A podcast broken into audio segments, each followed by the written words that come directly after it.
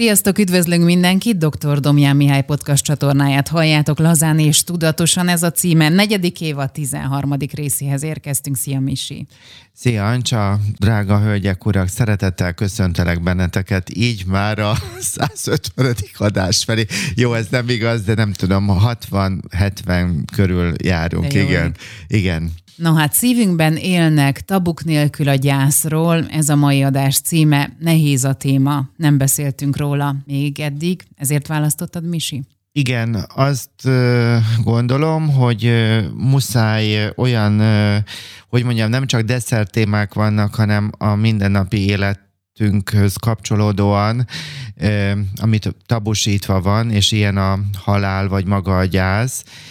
Nagyon sokan azt tapasztalják, hogy egy gyászoló, hogy nem mernek hozzájuk közeledni, nem tudják az emberek általánosságban, hogy hogyan viselkedjenek velük, és ezért elkezdik kerülni őket, ezáltal tovább mélyül a veszteség élményükhöz kapcsolódóan a magányosság és a sehova sem tartozás érzése.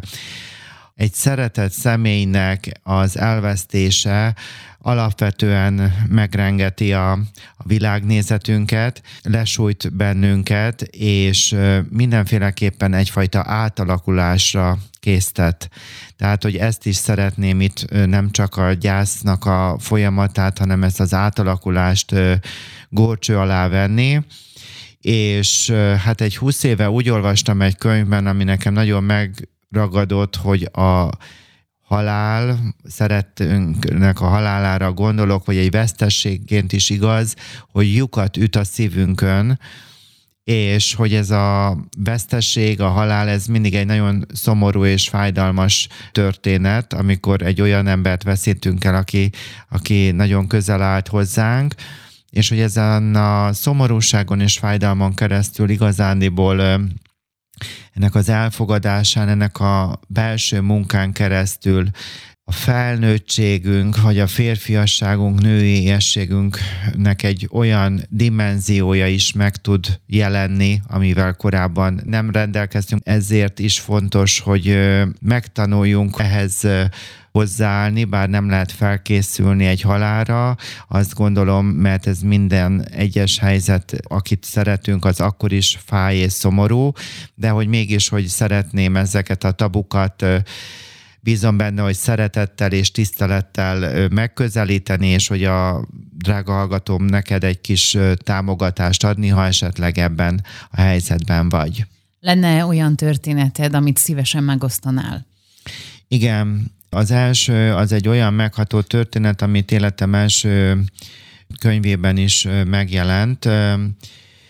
Hát ez legalább 20 éve történt velem, hogy egy édesapa, egy idős úr, egy nagyon köztiszteletben álló férfi elmesélte nekem az élet történetét. Nem pszichológusként találkoztam vele, hanem az ő felesége, aki szintén már nyugdíjas volt, annó a középiskolában hozzájártam matematika különórára.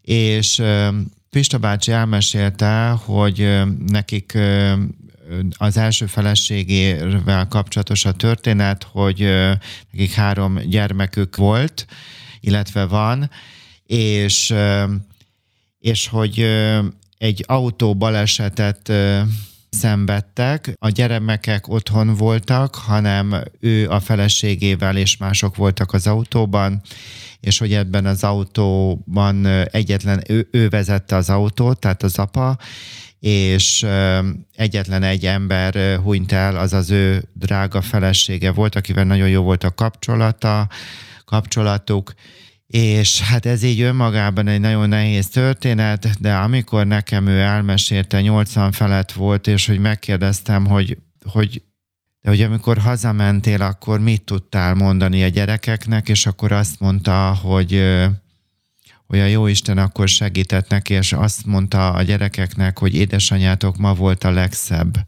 és ezért Isten magához vette.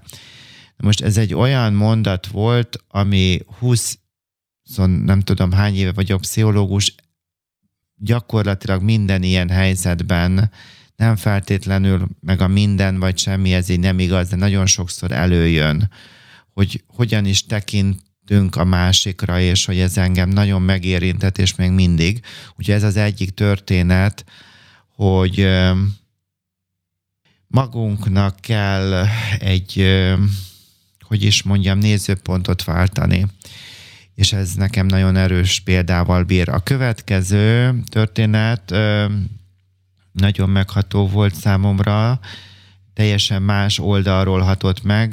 Nagyon kedves kolléganőmnek a testvérét, akit én ismertem, őt egy autóbalesetben hunyt el azonnali, tehát a baleset pillanatában, úgyhogy ő teljesen szabályosan ment az úton, és a szembelévőnek a technikai hibája miatt történt ez, de akkora ütközés volt, hogy a kolléganőm lánytestvéréről volt szó, és hogy az ő fülében a fülbe való az ütés hatására kirepült a füléből, tehát ez egy őrületes ütés volt, ott azonnal szörnyet halt.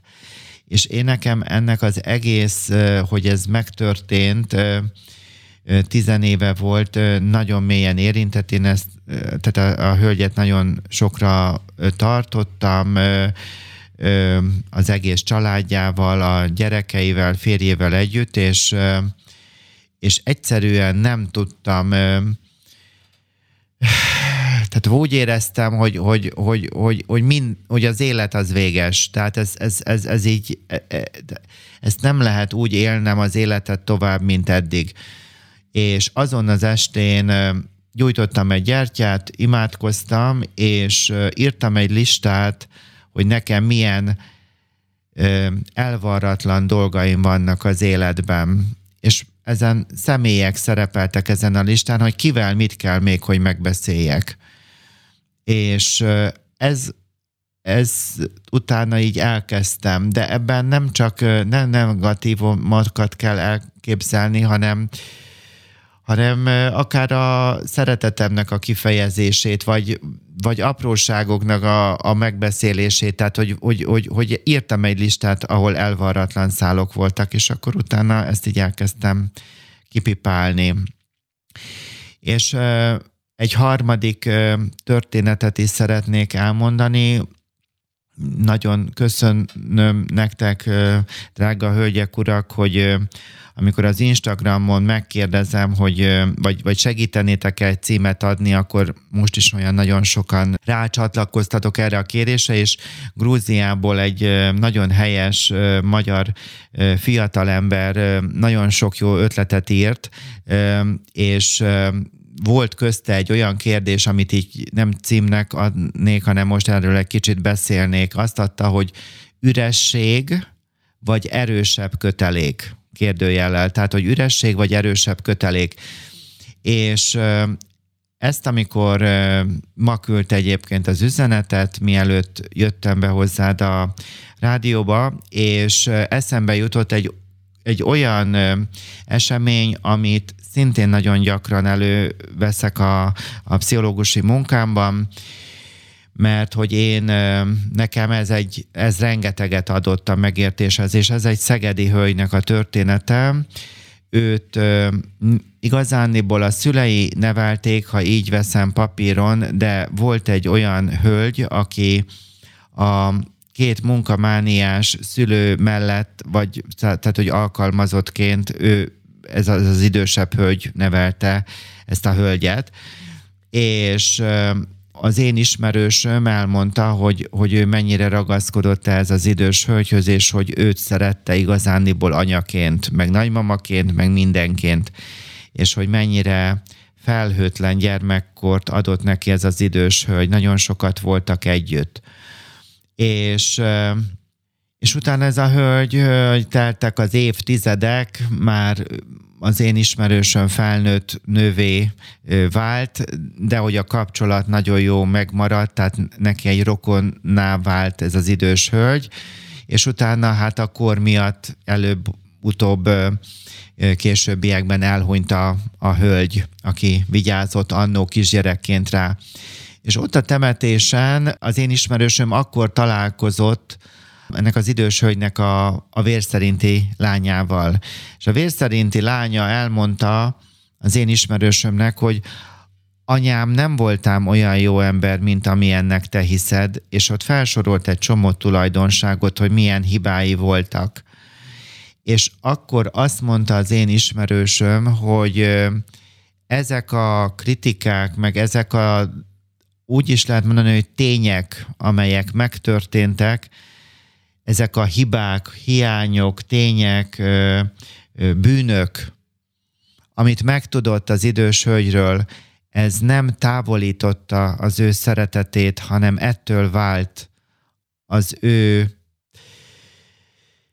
nénie, hogy így mondjam, igazivá, valódivá, emberivé, sebezhetővé, és hogy a szeretete sokkal mélyebbé vált, hogy a hibáit is megismerhette. És hogy úgy gondolom, hogy ez a valódi szeretet. Tehát a valódi szeretet az nem a tökéletességről szól, hanem a sebezhetőségről, és azért nagyon köszönöm, hogy Grúziából kaphattunk, és drága hallgatók, ti is kaphattátok ezt az üzenetet, vagy kérdést, hogy üresség, vagy erősebb kötelék, hogy mind a kettőnek helye van, az ürességnek is, és ezt most itt fogjuk majd részletezni, de ez nekem nagyon sokat ad, ez a szegedi történet, hogy lehet másképpen is hozzáállni, és hogy nem feltétlenül az a szeretet, ami tökéletes, hanem a tökéletlent lehet csak szeretni. Igaz, azt szoktam poénból mondani, ez most nem egy olyan műsor lesz, ahol itt halálra nevetjük magunkat, bár én nagyon szeretem a humort, hogy a tökéletes családoknak családterápiára van szükségük. Tehát, hogy menjünk tovább. Köszönöm szépen. A gyász és a depresszió a köznapi értelemben össze van mosva. Mi a különbség?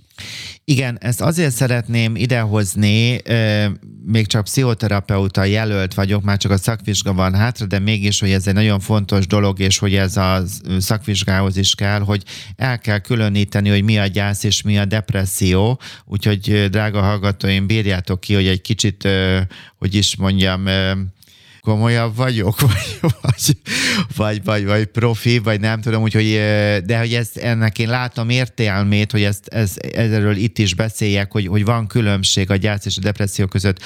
A gyászban az önértékelés nem sérült.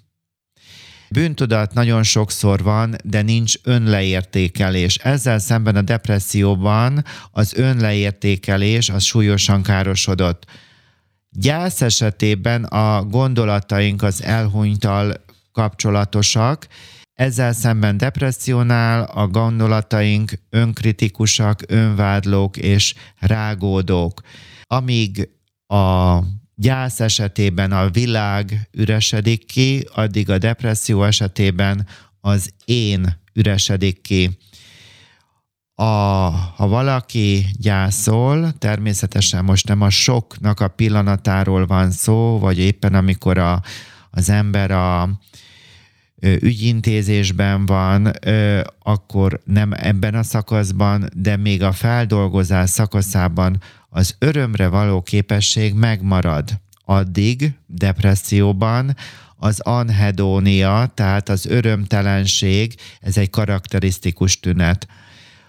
A gyász esetében a gyásznak a tünetei, igaz, a gyász ez egy egészséges folyamat, a tünetei hullámzóak, de hogy alapvetően csökkennek. Ezzel szemben a depresszióban a tünetek nem csökkennek, és megnyugtatásra, biztatásra sem reagálnak. Sőt, depresszió esetében az öngyilkossági gondolatok is felmerülnek, illetve gyakoriak. Melyek a kóros gyászra való hajlamosító tényezők? Vannak olyan helyzet, nagyon fájdalmas és szerencsétlen helyzetek, amikor a veszteség váratlan. Tehát egyáltalán nincs idő felkészülésre, azaz villámcsapásként éri az embert a tragédia. Következő lehetőség, amikor az elhunytal egy dependens vagy ambivalens kötődéssel rendelkezem. Tudom, hogy ezek idegen szavak, de nekünk már volt a tavalyi évben egy olyan erről a kötődésekről egy podcastunk, úgyhogy vissza lehet hallgatni. Következő lehetőség, vagy sajnálatos tényező, hogyha én egyéb veszteségekkel is küzdök, tehát halmozott problémakör, veszteségek vesznek körül, akkor nagyon túlterheltek az én funkcióim, és ekkor a kórusgyászra a hajlamosítás, ez a tényező, ez megnövekszik. És hát azt is el kell, hogy mondjam, hogy a gyermek vagy egy fiatal halála, ez nagyon-nagyon megható, és nagyon megállítja az életet. Nagyon kevés feldolgozási minta van. Tudnál itt példát hozni a kimondhatatlan fájdalomra? Igen. Nagyon sok nehéz ilyen példát tudnék mondani, de hogy egyet kiválasztottam a felkészülés során. Egy édesanyja korábban járt TAK családterápiára, hozzánk rég volt, és utána egy újabb gyermeket vártak a párjával, és minden rendben volt, és a szülés előtt egy nappal a gyermek elhunyt az édesanyjának a hasában, és bement a kórházba, és ott nem fogok most ítélkezni, meg ezen már mindenki túl van, de lett neki jogi következménye is. Egyedül hagyták a nőt, és egyedül szülte meg a halott gyermekét, és úgy került újból hozzám vissza. A hölgy halucinációkig jutott, de mégis úgy ítéltem meg mindenfajta tünettel együtt, hogy nincs szükség pszichiáterre, mert teljesen egyben volt, hanem maga a fájdalom, tehát hogy is mondjam, hát ezt nem lehet leírni.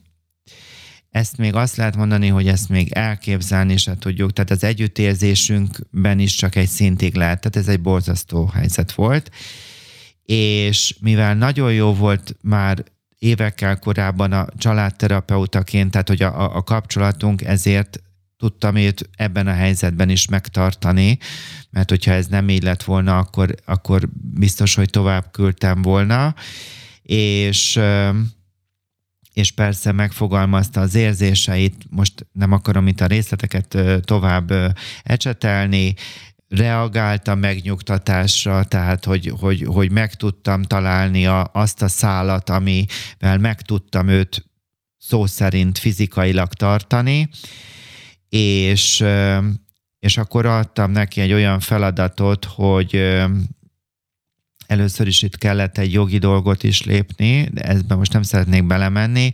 Ez is megtörtént, és utána, tehát hogy ilyenkor kell, hogy jóvátételt kapjon. Tehát itt most nem anyagiakról van szó, hanem itt ez egy műhiba volt. És ilyenkor nagyon fontos, hogy az embernek az igazsága is, tehát hogy helyre kell állítani, tehát el kell ismerni, hogy itt egy hiba volt. És vásárolt egy toját az én kedvemért, és megkértem, hogy ahol neki megfelelő, gondoljon a gyermekére, és hogy ültesse el. És akkor a férjével elmentek, és vásároltak. Most pont újját vásároltak, ha jól emlékszem, de ez olyan régen volt. És akkor annak a tövében ő nagyon sokszor ki tudott menni. Ezt ő a házukhoz, tehát a gyermekkel lett temetve, temetőben, de hogy ez a toját a házukhoz ültette el, és akkor én nagyon sokszor ki tudott oda menni, és akkor tudott vele beszélni, és én ezt kértem, hogy most ezt, hogyha hallgatja a mi adásunkat valaki, akkor nem is érdekel, meg leszarom, hogy ki mit gondol. Tehát ebben a helyzetben a belső kommunikáció nagyon fontos, és ez nem egy negatív dolog, hanem az elhunytal nekünk magunknak kell megteremteni az emlékezésnek a módját, és a belső párbeszéd nagyon sokat segít, és hát ebben a helyzetben pedig hát igazándiból, tehát az, hogy pszichológusra van-e szükség, ez nem kérdés. Még egy példát elmondanék, ami szintén sok évvel ezelőtt történt, mondjuk csak egy 6-8 évvel ezelőtt, az előző az meg annak a duplája, hogy ugyanez megtörtént egy házaspárral, de ott ők az első gyermeküket várták, ők külföldön élnek, és amikor hazajöttek, akkor az is a szándék volt, hogy akkor magyarul beszélő pszichológussal ezt így átbeszélték, és ez Írországban történt, és vagy ők ott élnek, és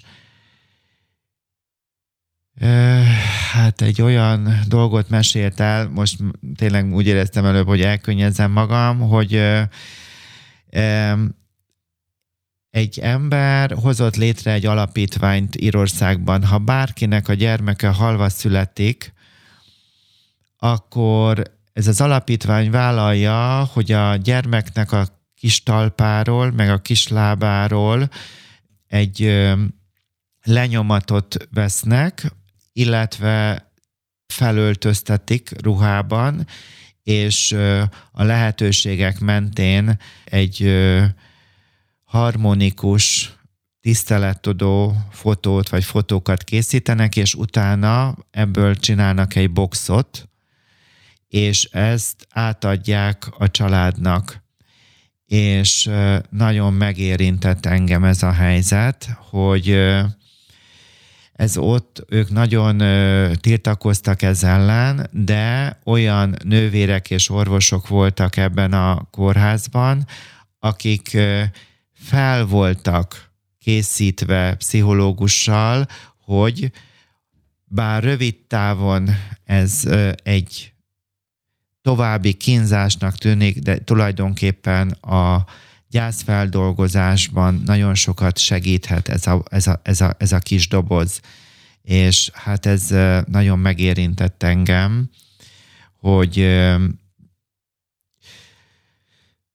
hát, hogy tehát azért ez ilyen nagyon mély üzenettel bír. Na, tehát, hogy ezt szerettem volna, ezt a példát, és akkor igaz, előbb visszatérek, hogy a kóros gyászra hajlamosító tényezőkből felsoroltam, hogy váratlan veszteség, akkor ez a dependens vagy ambivalens kötődés, halmozott veszteségek kell párhuzamosan, ha történik a haláleset, a gyermek fiatal halála, most hoztam rá 2 példát, és akkor még tovább folytatva a hajlamosító tényezőket a kóros gyászra, többször tapasztalom azt, hogy túlélőnek nagyon erős a bűntudata, tehát nagyon nehezített az internalizáció ezekben a helyzetekben, akkor az erőszakos halál nem, tehát amíg én nem találkoztam olyan személlyel, akinek a hozzátartozóját megölték, addig én nem voltam tisztába ennek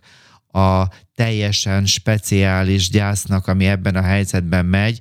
Én azóta teljesen másképpen látom azokat az embereket, akiknek a szerettét erőszakos halál nemmel oltották ki az életét, tehát teljesen más az a felfogás vagy hozzáállás, hiszen a sors irányíthatatlannak tűnik ezekben a helyzetekben, és sokkal mélyebb, kavarodottabb, megfoghatatlanabb maga ez a történet.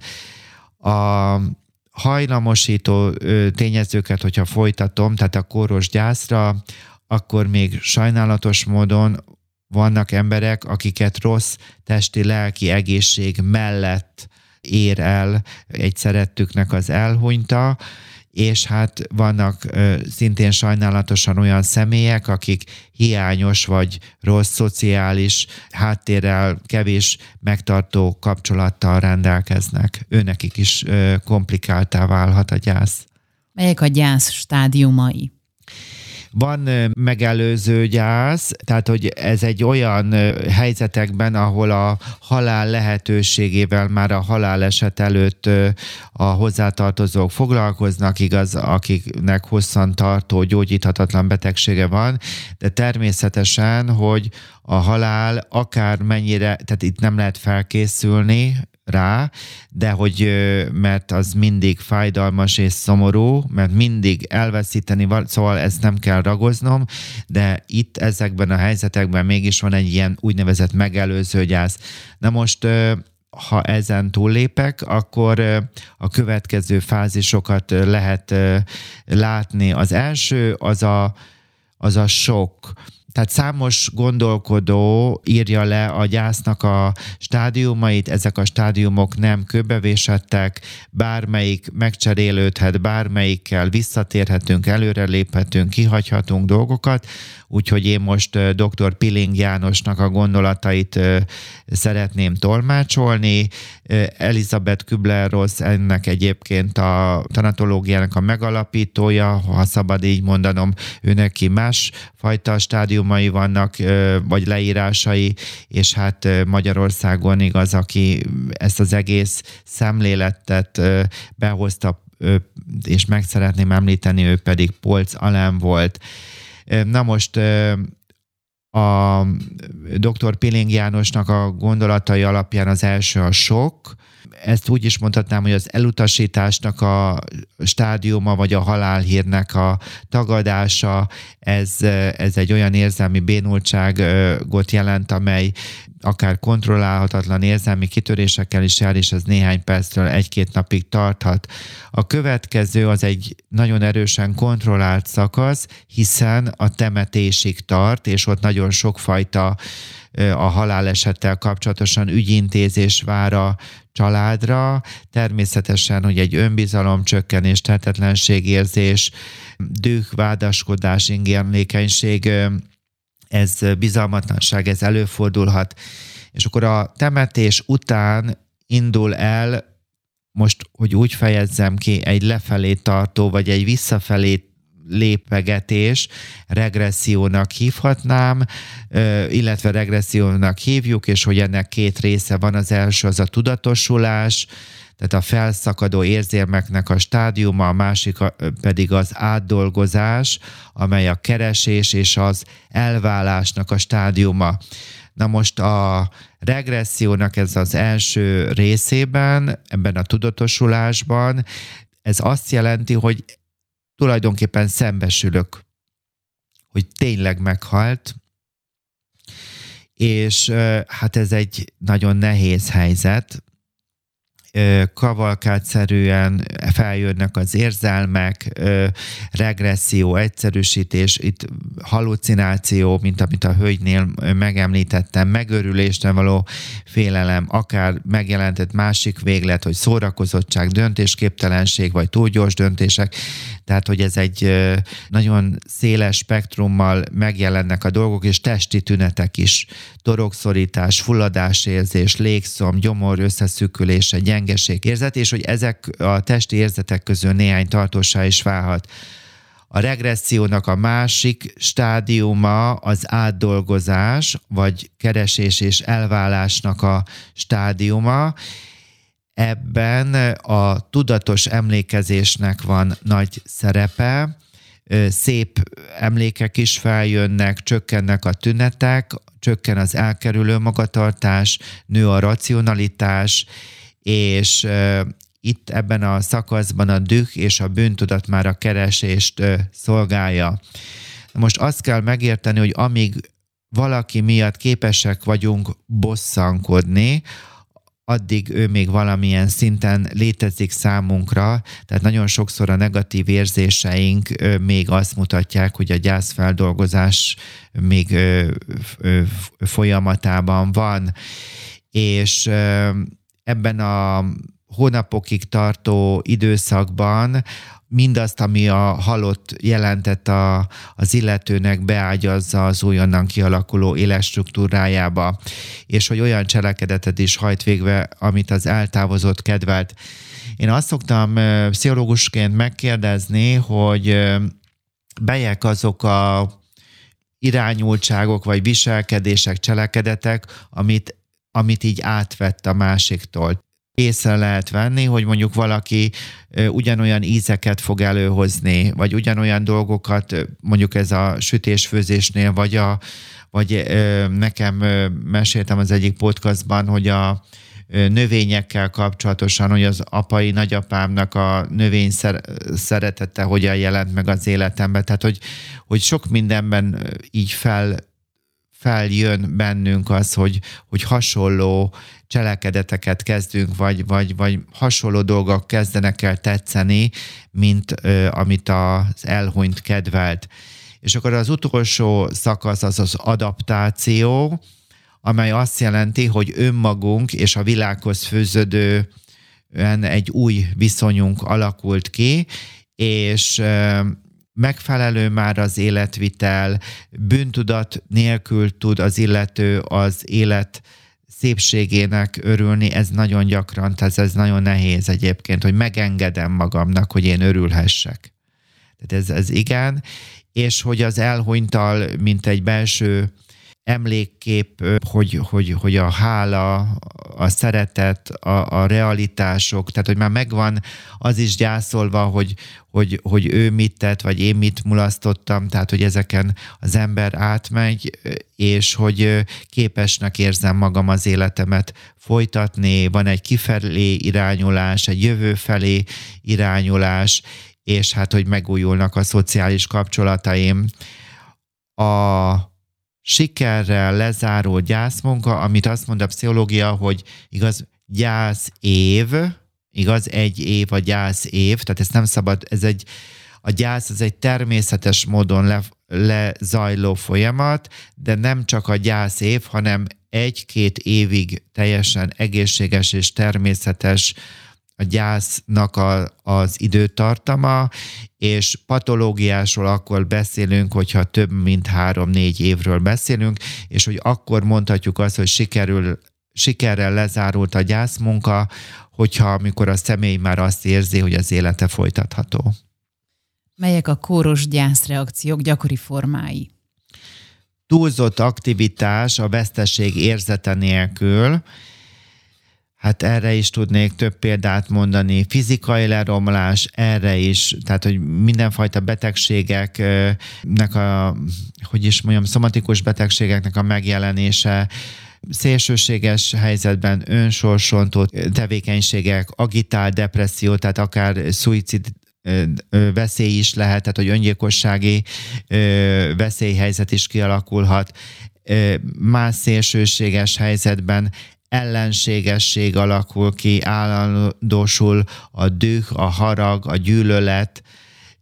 Lehetséges, hogy a szociális kapcsolatokban jön létre lényeges változás, és egyáltalán nem a nyitottságra gondolok, vagy valaki a panaszok hangoztatásában lehorkonyozva marad, és hogy egy áldozatként éli meg az életét.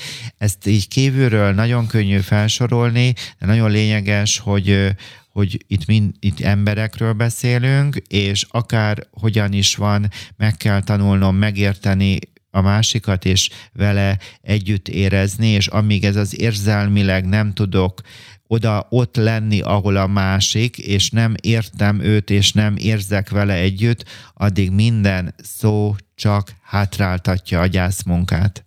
Milyen szempontjai vannak a segítségadásnak?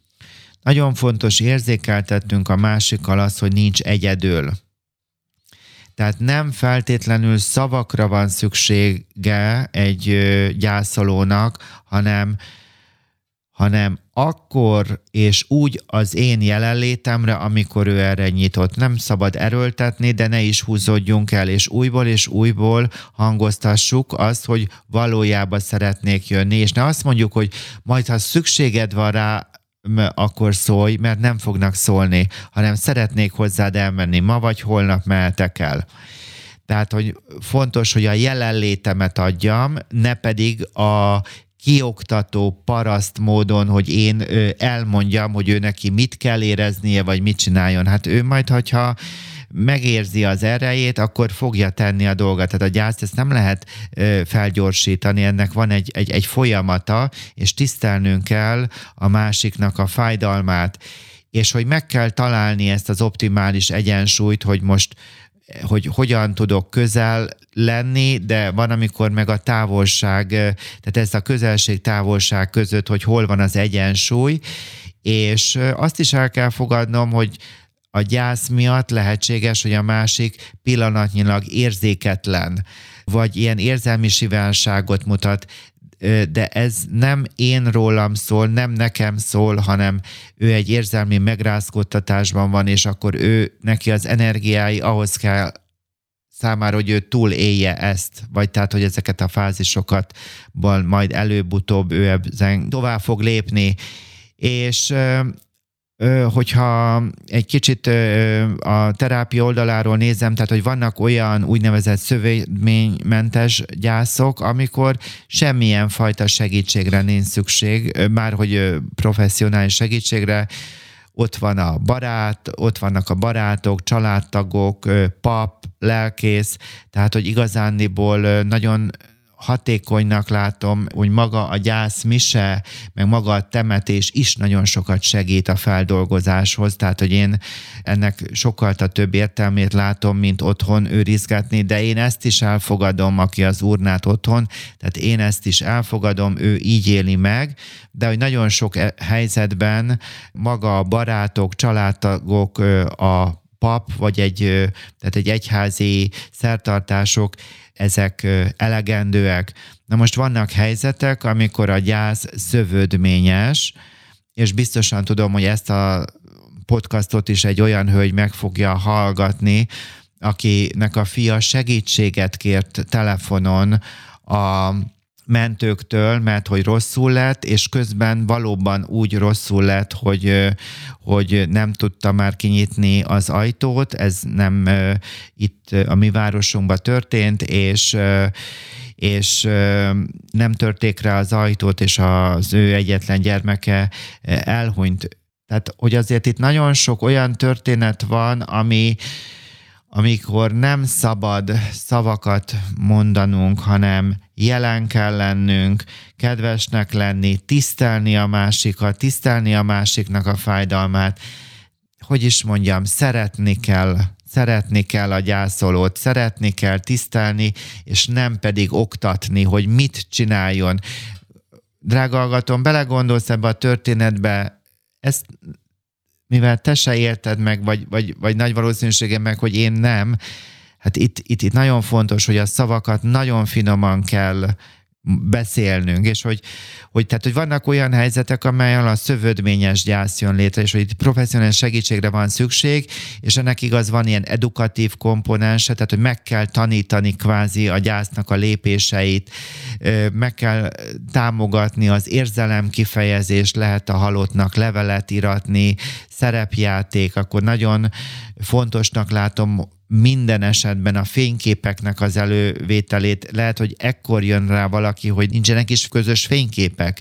Tehát ez nagyon fontos.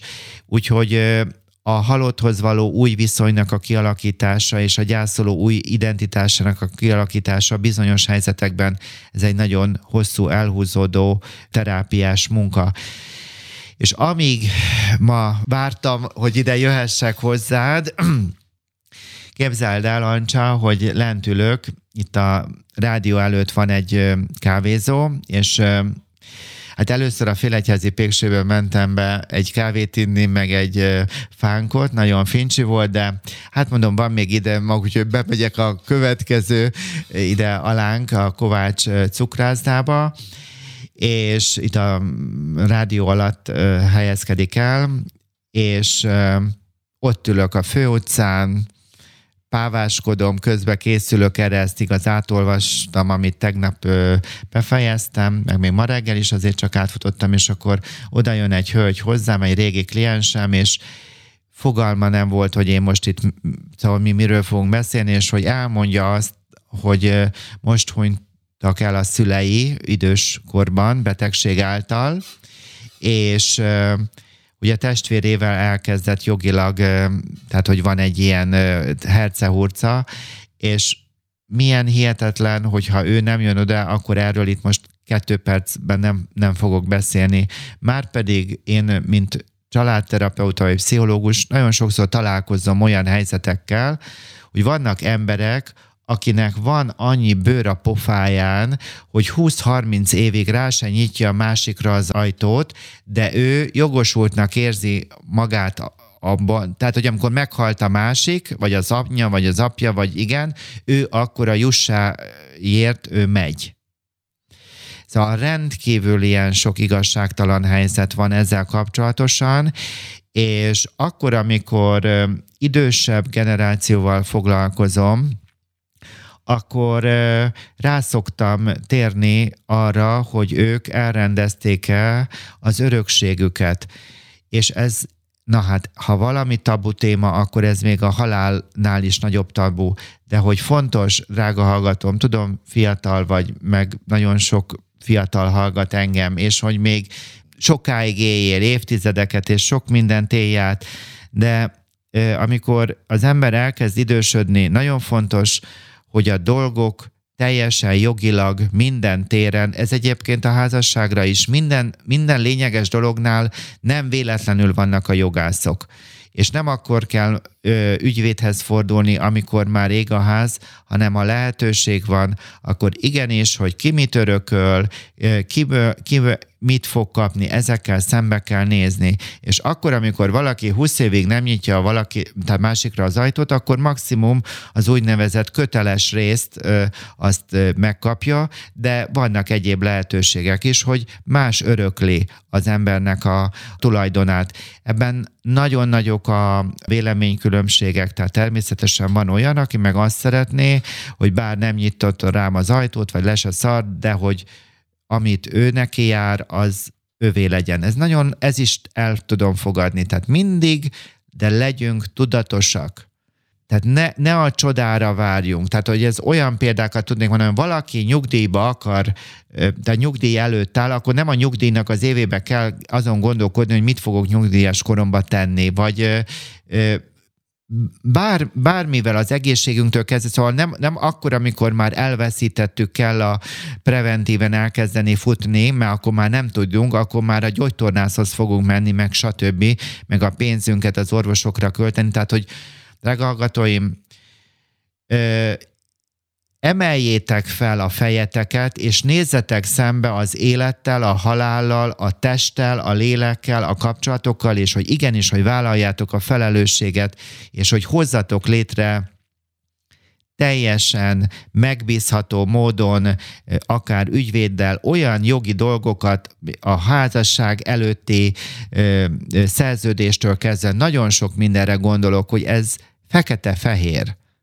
Hogyha te a 100 egységből 80-at adtál bele egy családi házba, a másik pedig 20-at, akkor tied annak a tulajdonlapon a 80%, a másik meg 20.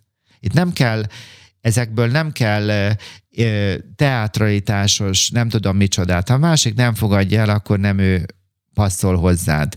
Tehát vannak olyan dolgok, amelyeket néven kell nevezni, de hát ehhez meg fel kell nőni. Beszélnél a különféle pszichoterápiás módszerekről? Igen, röviden, hogy ne legyen már olyan hosszú ez a podcast, mert azt se tudom egyébként, hogy az a jó, hogyha rövid vagy hosszú, de még mindenféleképpen szeretnék egy pár módszerről szót ejteni, hiszen sokan komplikált gyászban szenvednek. Egyénileg is nagyon jól lehet segíteni, és természetesen családterápia, csoportterápia, a pszichodráma szinten is. Vannak helyzetek, amikor gyász mellett állandó szorongás, alvászavar lép fel, és tehát tulajdonképpen klinikailag akár a haláltól való, vagy öngyilkossági gondolatok, tehát hogy a depresszió, mint klinikailag megjelenik, de a gyász az nem depresszió, ezért különítettem el az elején. Ezekben a helyzetekben pszichiáter által gyógyszeres kezelés is indokolt. Vannak, igaz, amikor a gyásznak a legelején tart valaki, akkor a mi feladatunk, illetve akár ilyen nagyon-nagyon nehéz helyzetekben is, amiket egy párat felsoroltam, a terapeuta szerepe elsősorban a támogatás, a jelenlét, egy kicsit segíteni az elfojtott bánatnak, az átélésének a lehetőségét, és hogy inkább a jelenlét, érzelmi együttérzés, megértés, ez a fontos. És amikor egy elhúzódó gyász esetén viszont meg kell nézni, ez már igaz pszichoterápiás feladat, hogy melyek a fenntartó tényezők, milyen mélyebb élmények, gyökerek vannak, amelyeket fel kellene dolgozni, mi a helyzet az elhárítás, a szorongással, a rejtett érzésekkel, akkor egy komplex módon kell. De nagyon sokszor azt lehet látni, hogy nem egy gyász van az illető életében, hanem tulajdonképpen több gyász egybeesik, és azért egy ilyen többszörös hullámot kell közösen kibogozni. Lennének egy családterápiás vonatkozások? Igen, már az összegzés előtt ez az utolsó elméleti rész, de hogy ha valaki meg érintett, akkor hát ha bízom benne, ezért készültem fel, hogy akkor hát ha neki tud akár ez a rész is adni. Az én nagy-nagy kedvenc családterapeutám, az ő munkásságát, 2 van, akit nagyon szeretek, az egyik magyar, Böszörményi Nagy Iván, de most nem őt nagyon sokszor emlegetem, hanem másik Minusin. Ő, amit a pszichoszomatikus családokra leírt jellemzőket, itt párhuzamba lehet állítani a gyászoló családnak a jellegzetességeivel. Az első az az összeolvadás. Természetesen, hogy ez egy szintig és egy bizonyos ideig egészséges, hogy a gyászt követően egy szimbiózis jön létre, nem csak a megmaradt családtagok közöttre gondolok, hogy összezárnak, ez egy nagyon fontos dolog, hogy ennek a támogatása, vagy akár a ezzel szemben lévő akadályoknak a tudatosítása, kibeszélése megtörténjen családterápiában, és hogy egyfajta szimbiózis is jön létre a gyászoló és az elhunyt között, és ennek is egy ideig és szintig ennek helye van. A következő pont az a túloltalmazás, hogy túllóvó, túlvédő attitűd szinte minden családtagban megjelenik, és hát ennek a hátterében lehetséges, hogy mindenkinek a saját halálfélelme jön fel. Tehát igaz, hogyha valaki elhunyt, akkor nem csak, hogy őt elveszítettem, hanem az ő halálán keresztül a saját halálom is előjön, és az egzisztenciális, nem csak filozófusok, hanem pszichológusok azt mondják, hogy a legmélyebb félelmünk az a halálfélelem, és hát ez is terápiás feladat, hogy a halálfélelemről tudjon az ember beszélni, és ezt is át lehet dolgozni. Minusinnak még 2 pontja van az összeolvadás és a túloltalmazás mellett, az egyik a merevség, a másik pedig a konfliktus kerülés.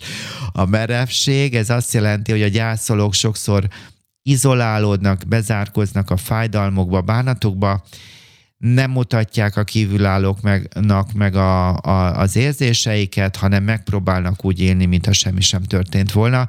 Ez is egy szintig, ideig teljesen rendben van, hogy egyfajta merevség jön létre, ez a veszteség, ez a fájdalom miatt.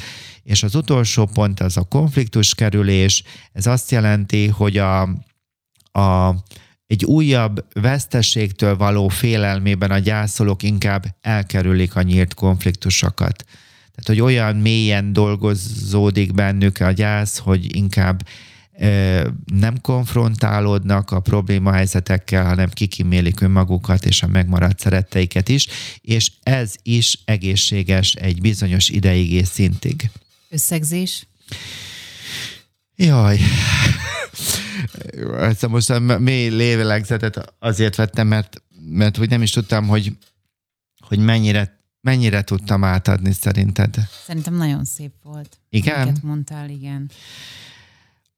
Annyi fájdalmas példát tudnék mondani, tehát amikor valakinek lelövik az apját, tehát annyi olyan szélsőséges van, amit el se lehet képzelni, hogy milyen helyzetek létre tudnak jönni, vagy valaki külföldön, tehát az ő gyermeke mondjuk külföldön hunyt el, ilyen is volt, hogy egy nyaralás során. Szóval annyi fájdalom, és akkor hazahozni a hullát, nagyon-nagyon sok komplikációs helyzet van, de azért vagyunk, hogy, és ez a podcast lazán és tudatosan is ezért van, hogy nem helyettesít semmit, de egy nagyon picit a pszichoedukáción keresztül mégis, drágallgatom, szeretném meghallani, vagy szeretném, hogy meghald ezt az üzenetet, hogy veled vagyunk.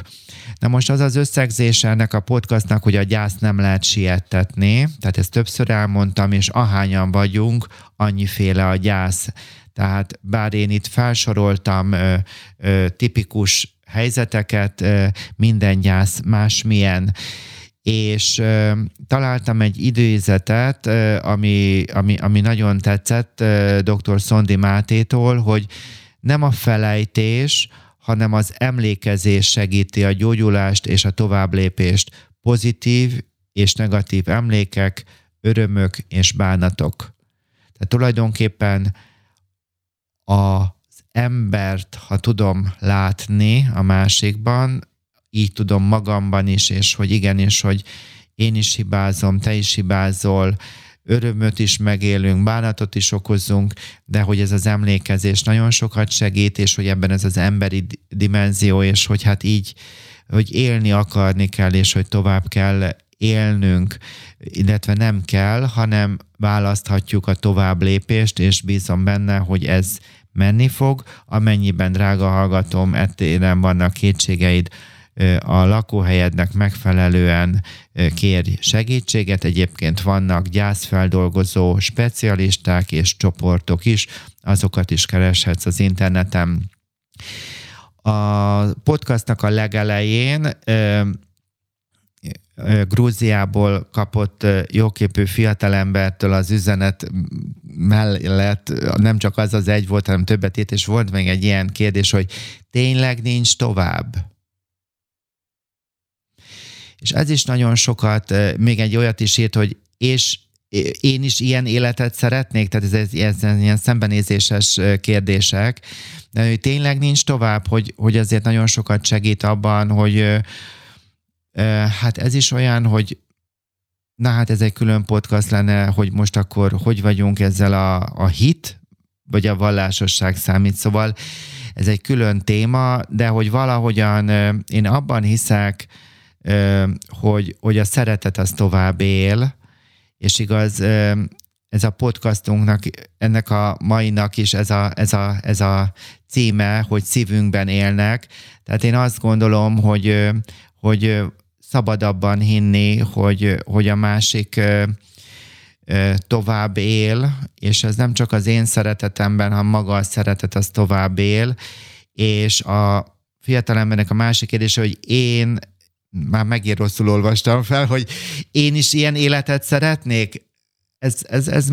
Ez a halál, ez egy tükör. A halál, ez egy tükör. Elveszítek valakit, aki nekem nagyon fontos, akkor bele kell nézzek ebbe a tükörbe, hogyan akarok én élni, mi a fontos. Segít priorizálni. És én azt szeretném végszóként mondani, hogy ami nekem nagyon sokat segít, hosszú évek óta az a felfogás, és többször elmondtam már, hogy csak ma tudok szeretni. Tehát odáig eljutni, hogy ma tudom elmondani neked, és talán ehhez még egy történet, hogy egy olyan, amikor kórházban dolgoztam 3,5 évig rehabilitáción, akkor volt egy hölgy, aki deréktől le volt bénulva, daganatos megbetegedés miatt, és a lánya minden nap bejött hozzá, és minden hétvégén a tolószékben ülő édesanyját hazavitte. És ő ezt nagyon hosszan anyukája haláláig csinálta csodálatos módon, és áldja meg őt az Isten. És az ő édesanyja nagyon-nagyon sokáig, hogy ő nem tud már töltött káposztát csinálni, hogy ő kiesett rengeteg szerepből, és amikor minden alkalommal foglalkoztam vele, és hogy én mentem a betegágyhoz, és csak a vádlás volt, és az a lánya mondott egy ilyen mondatot egyszer, ami nekem nagyon megmaradt, és ezt is nagyon sok kliensemnek el szoktam mondani, hogy anya, értsd már meg, sokkal te jobb, hogy én ide bejöhetek a kórházba, és ápolhatlak, és hétvégén vihetlek haza, mint hogyha a temetőbe mennék ki hozzád.